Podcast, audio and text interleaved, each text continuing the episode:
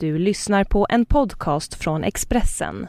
Fler poddar hittar du på expressen.se podcast och på iTunes.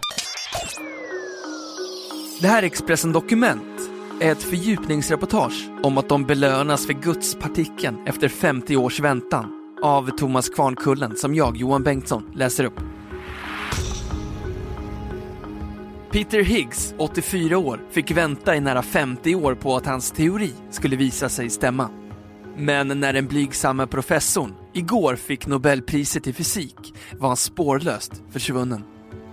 Den andra pristagaren tog glatt emot gratulationerna hemma i Belgien.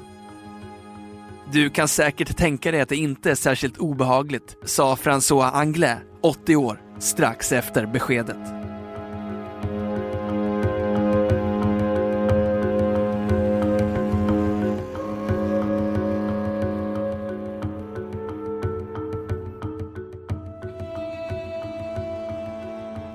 På universitetet i Edinburgh i Skottland ringde telefonerna oavbrutet under stora delar av eftermiddagen igår. Men mannen som reportrar från hela världen ville tala med fanns inte anträffbar.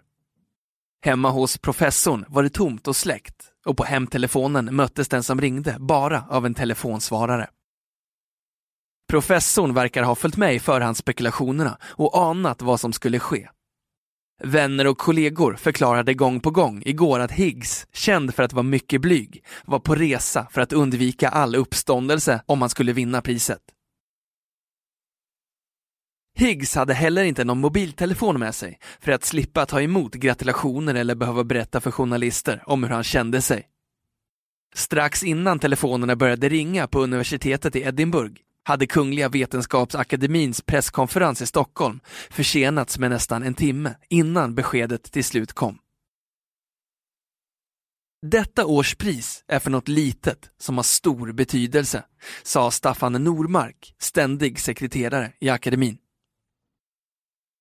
Den vetenskapliga resan som nu lett till att två av fysikens stora forskarnamn belönats med Nobelpriset har pågått under flera decennier. Upptäckten, eller förutsägelsen, handlar om den så kallade Higgspartikeln. Den förklarar hur partiklar kan få massa genom Higgspartikeln, som är kraftbärande och därmed världens uppbyggnad. Den ska göra det möjligt att förklara hur universum existerar. Under 60-talet la flera forskarteam fram teorier på just det här området.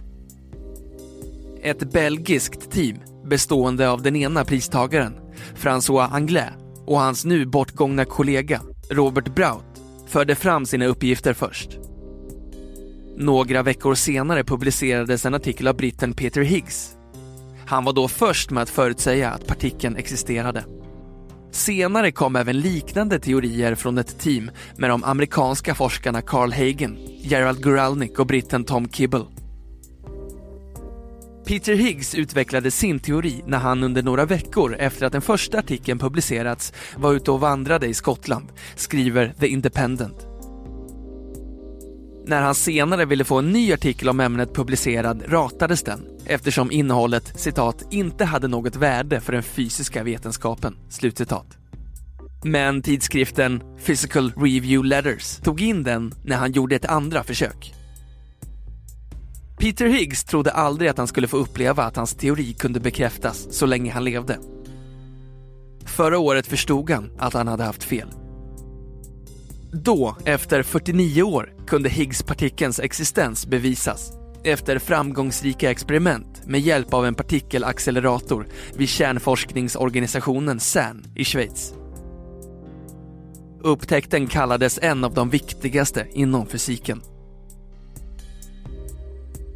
Enligt professor Carl Fredrik Berggren, professor emeritus i teoretisk fysik i Linköping och tidigare ordförande i Fysikersamfundet, har Higgspartikeln varit en oerhört viktig pusselbit. Utan den hade teorin som beskriver hur de minsta partiklarna växelverkar med varann, standardmodellen, inte fungerat. När Higgspartikelns existens förra året hade bekräftats i partikelacceleratorn på gränsen mellan Schweiz och Frankrike firade de inblandade med champagne. Och Peter Higgs, som vid tillfället var på besök vid CERN, sågs på bilder ta av sig glasögonen för att torka tårarna. Då sa han, enligt Daily Mail, det är verkligen helt otroligt att det har hänt under min tid i livet. Även igår var det glädjens stund i Schweiz när beskedet om årets fysikpris meddelades. Personalen som befann sig i organisationens högkvarter började applådera och ett videomöte med en grupp fysiker i Marocko fick avbrytas för att de skulle kunna följa vad som hände i Stockholm. Berättar Vincent Hedberg, svensk docent och partikelfysiker som arbetar i CERN-laboratoriet. Det var såklart mycket positiva reaktioner, men det var också vad många hade förväntat sig, att just de här två skulle få priset.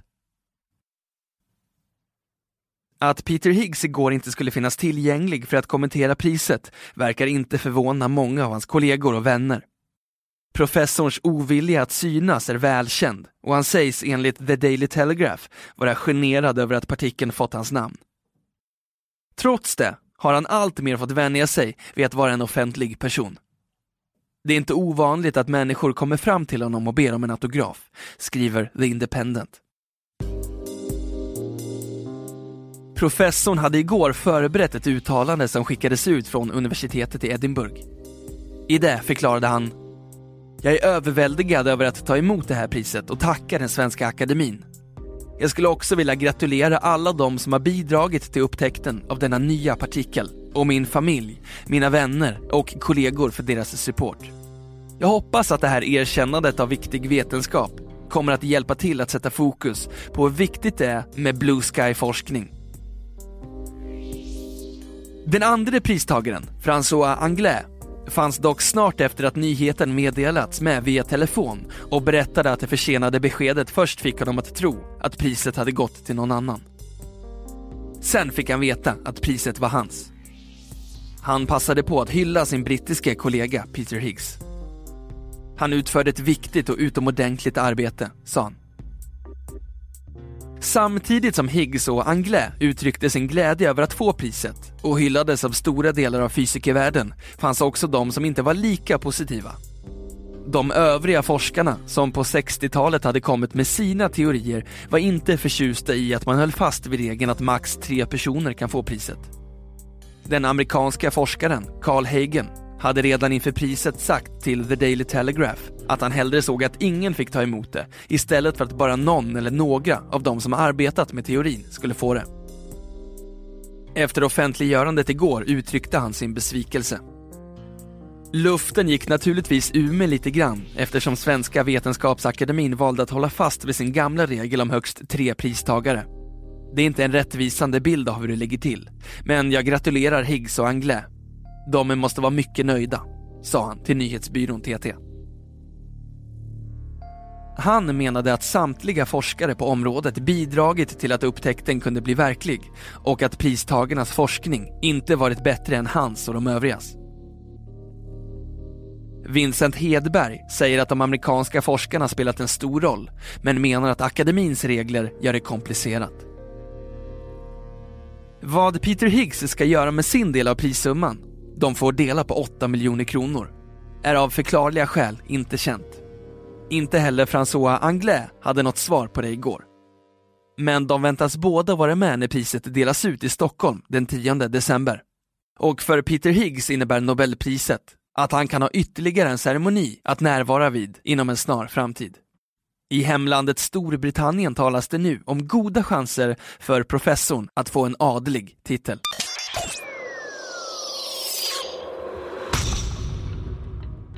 Du har lyssnat på en podcast från Expressen. Ansvarig utgivare är Thomas Mattsson. Fler poddar finns på Expressen.se och på iTunes.